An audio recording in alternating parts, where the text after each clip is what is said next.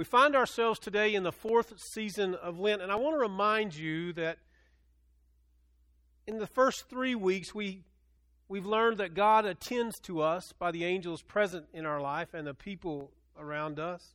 That we, in the second week, we learned about the instruction and how we too must listen to God's instruction in our life. And that third week, we learned that God wants us to look for God in the world. Today, I believe God is speaking to our core. That as we journey through Lent, God is wanting us to examine the very core of our relationship with Him. So, hear these words from the Gospel of John, chapter 3, verses 14 through 21. Just as Moses lifted up the snake in the desert, so the Son of Man must be lifted up, that everyone who believes in Him may have eternal life. For God so loved the world that he gave his one and only Son, that whoever believes in him shall not perish, but have eternal life. For God did not send his Son into the world to condemn the world, but to save the world through him. Whoever believes in him is not condemned, but whoever does not believe stands condemned already, because he has not believed in the name of God's one and only Son. This is the verdict light has come into the world. But men loved darkness instead of light because their deeds were evil. Everyone who does evil hates the light, and it will not come into the light for fear that his deeds will be exposed. But whoever lives by the truth comes into the light, so that it may be seen plainly that what he has done has been done through God. This is the Word of God for the people of God. Thanks be to God. Let us pray. Ever equipping God as I speak, may you increase and I decrease. May the words you have given me for this message be seeds that rest in our hearts, that we might bear fruit for you here on earth. May I be bold and courageous in speaking what it is you've given me to speak. And may we, as your people, have ears that hear. This is our prayer in the name of Jesus Christ. Amen. Every day, I walk into my office, flip on one light, and I walk over to the filing cabinet. And on that filing cabinet sits a lamp that's very special to me. It's, it's made out of a, a broken piece of archery equipment that I created, and the piece broke, and my friend took it and he created a lamp out of it. And it reminds me of the brokenness of the human spirit until God gets in us. And you turn on the light, and the light shines. That even through our brokenness, God shines. Well, every day I turn that light on as a remember, as a, a memory to me, a, a, reminder that God is with me and all that I do. But the, there's a problem. You see, my, my filing cabinet's about that tall, and then the lamp's about this tall, and the switch is right below the bulb. Well, being six foot four, every day I look down into the light. And I find the switch and I turn the switch, and I don't know why, but every day I watch the light come on. Do you know what happens when you look at a light bulb when it comes on? There's an old rock song called Blinded by the Light, and you are blinded by the light. And so I walk from my office and I'm going, I don't think I can see for a few minutes, right? Because we're blinded by the light. Today, our scripture is a scripture that is so rote to us. I can ask you to quote John 3:16 and you can quote it just it's the very core being of our script of our te- of our our faith. In fact, Martin Luther says that it's the description of the Christian faith in a nutshell. But the problem is we've taken 316 out of context.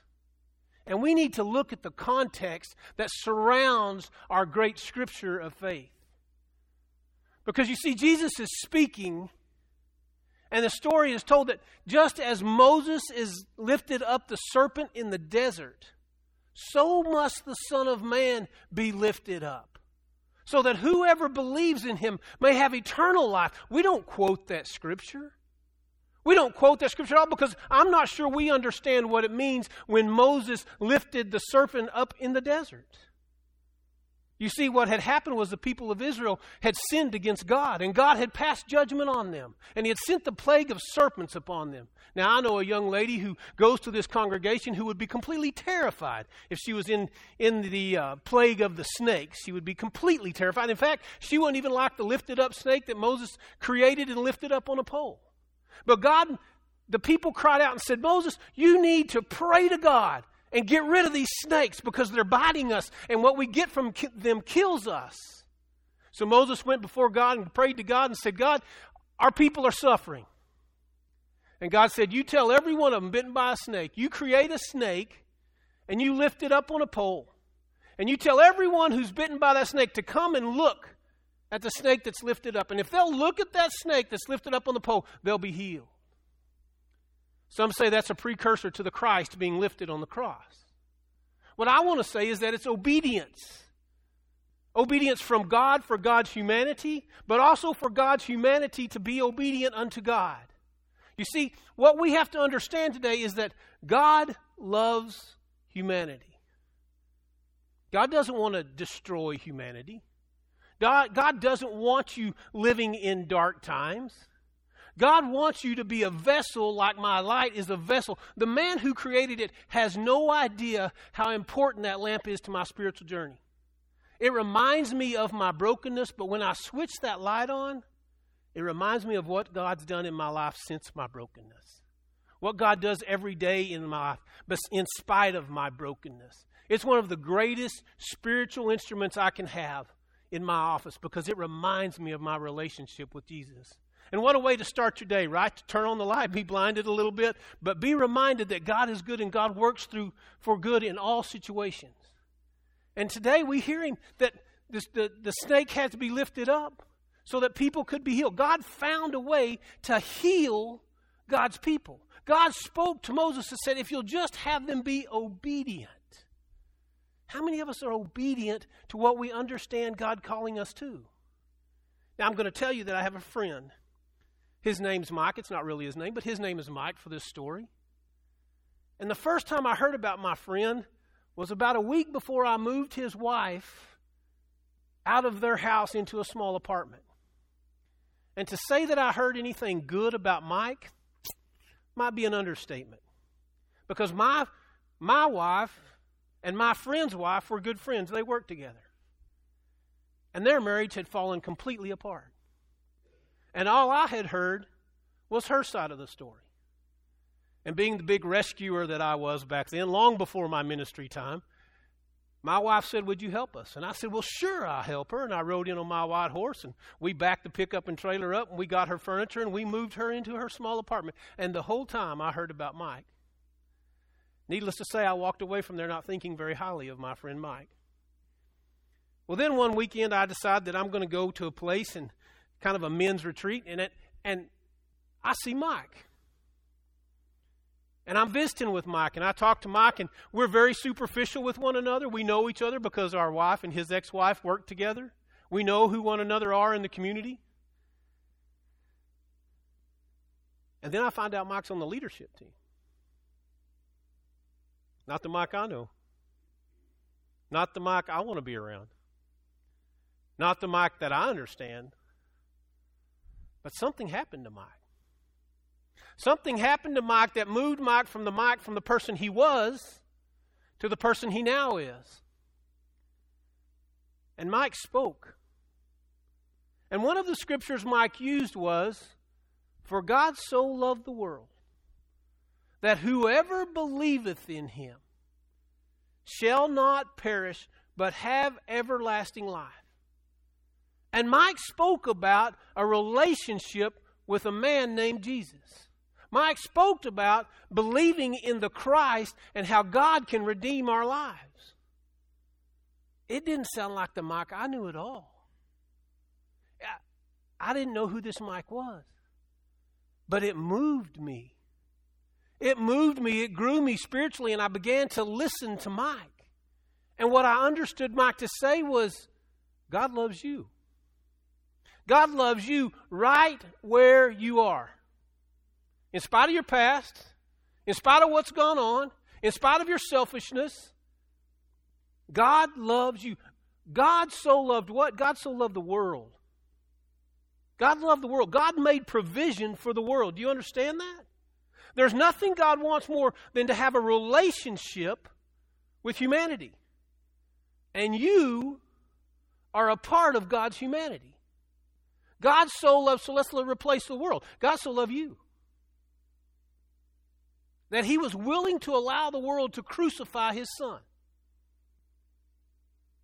because of their arrogance, because of their ignorance, because of their pride, because of their need for control. We can go on numerous reasons why the public wanted to crucify Jesus. And God allowed that to happen. And God said, Never again will there be another sacrifice. Never again will there be an ancient sacrifice. We talked last week about how Jesus wrecked the temple because people were preparing for sacrifice. And he was saying to them, A new, a new way has come. Never again will an animal be sacrificed in replacement for the love that I have for humanity. God sent his one and only Son because God loves us that if we but believe, now the Israelites believed that if they would look at the snake, they would be healed. They believed the word of Moses that had come from God. How about us? Do we just put our bumper sticker on our car that says John 3:16 or do we watch our TV and we see behind the field goal where some guy's holding up a sign and it says John 3:16 or we put it on our our eye glare or our tennis shoes or whatever we're doing so that we can get a little fame time and it says we're a Christian? but then our behavior denies what we're proclaiming? Do we take our faith like a bumper sticker theology? Or do we take our faith and we understand that it's about a genuine relationship that goes deeper than any human relationship we can have?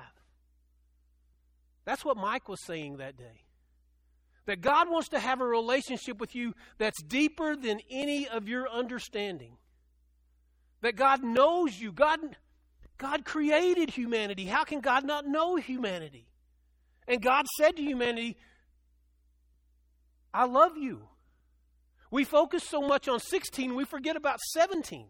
17 says Jesus did not come into the world to condemn the world, but to save the world. Why would God want to shatter what God created? Why would God want to shatter what God created? God's working to bring the world together. God's working to bring humanity together. God does not like division. God does not want division. I'm sure there are tears from heaven about what's going on on earth right now. Humanity has moved so far away from intimate relationship with one another. We judge one another. Judge not, lest ye yourself be judged. But we judge. God doesn't need to judge us, God wants to love us. And the relationship with Jesus is not about judgment. Please hear me say that. There is nothing, nothing, nothing you have ever done that would make God love you less than the day that God created you. Nothing. And the offer to accept Jesus as Lord and Savior, to look up and believe. That's all he's asking. All you have to do is believe that God loves humanity and you're a part of that humanity. And forever you'll be in relationship. Will you be perfect? No. Not even close to perfect. But you'll always have God with you. God moves to love you so that you can love others. God moves so that you can, you can be in relationship, not that you're condemned, but that you're saved. You see, that's what happened to my friend Mike. Mike was so far down the wrong path living life for himself. He's a good guy. I mean, if you met him, you'd like him. He's, a, he's an incorrigible, wonderful guy that likes to meet people and just is a great outgoing guy. He loves the outdoors. But inside, he was living for Mike. And he was using people right and left. And he was seeking his own personal gratification to build himself up until he met Jesus. Until he met Jesus and he understood that all those good gifts that could manipulate people for his own satisfaction, God wanted to use them to share the love of Christ with others. To get others to look into the eyes of Christ and see that they're loved no matter where they are in their lives, no matter what they've done, no matter who they've cheated, no matter who they've lied to, no matter what they've said, no matter whose shoulders they've stood on to empower themselves. God says, if you'll look up and believe that I love you enough to allow my son to die for you, that you'll be with me forever. Forever you'll be with me. He's not here to condemn you, He's here to save you. He's here to make you more than you ever dreamed about being. He's here to give you more than you've ever thought about having. He's here so that you know a love deeper than you can fathom. I've always wanted to hear human beings describe love because I don't think we can even touch, touch on what it means to be in love with one another. I, I don't think we can touch what it means to be in love with one another the way that God is in love with humanity. I remember when Mary and I were going through our courtship, we had to go to an engaged encounter. We were married in the Catholic Church. She was a devout Catholic back then until I corrupted her and made her a disciple of Christ. she was a devout Catholic, and so we went to the engaged encounter. And we had to write to each other about what it meant to love one another. We were 20 years old. You want to talk about some superficial writing? Superficial writing. Cinderella kind of stuff. You know? Little, little house with a white picket fence, all that kind of stuff. And not even able to willing to engage in what depth means. We were listening to an old country song this week on the way to Amarillo. We went for our grand, granddaughter's birthday. And we were listening to a country song, and country song called I Remember When. And it talked about all these different things in life. And I looked over there, and she was driving, and I was riding. And there were big old tears running down her face. And boy, the berry from the old would go, Oh God. it just brought back all those memories, all that pain. I'm in deep trouble. Why did we listen to this song? Because it was my choice, right? And she said this. I loved it. She said this. She said, You know, used to this song would have hurt me to my core. But I'm so happy we're 38 years in. And I know this song is all about us and the deep love we share, the maturity of love.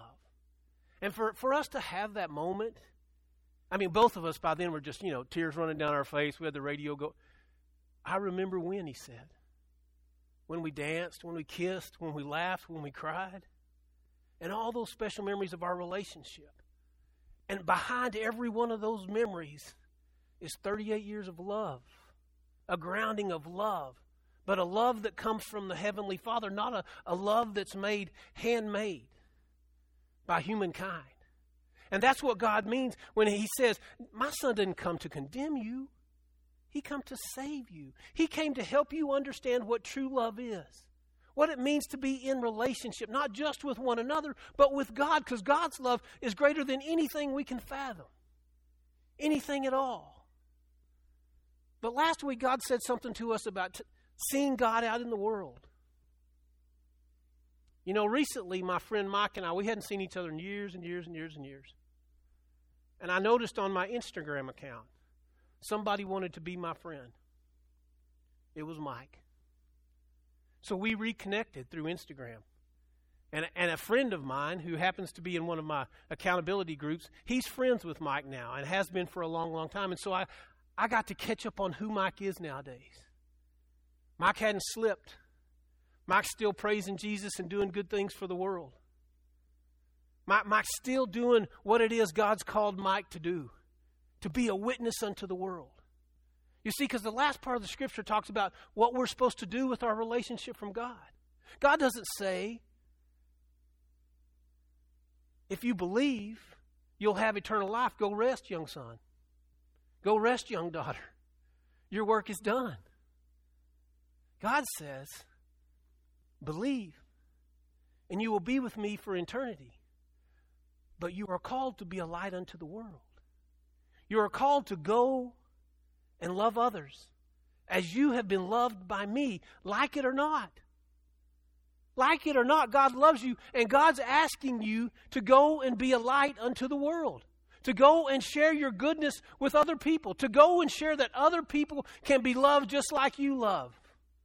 But here's the tricky part if you read the scripture God asked us to go into those places of darkness we'd rather not go. Is there somebody you don't want to hang around with? Is somebody crossing your path that you're kind of making a wide curve so they don't? God's bringing that person into your path for a reason. Because you have a light to shine. You have a love to express. You have the ability to change somebody's life because you're willing to share what God has done with you. Mike changed my life. I am who I am today. Please hear that.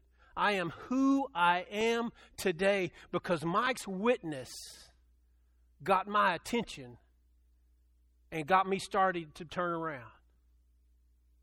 Mike made a huge difference in my life.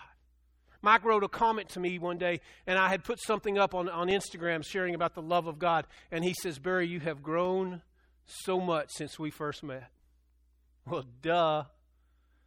If I was still that guy, I wouldn't be doing what I'm doing today. But it's because of some of the things you said, Mike. You were instrumental in turning me around.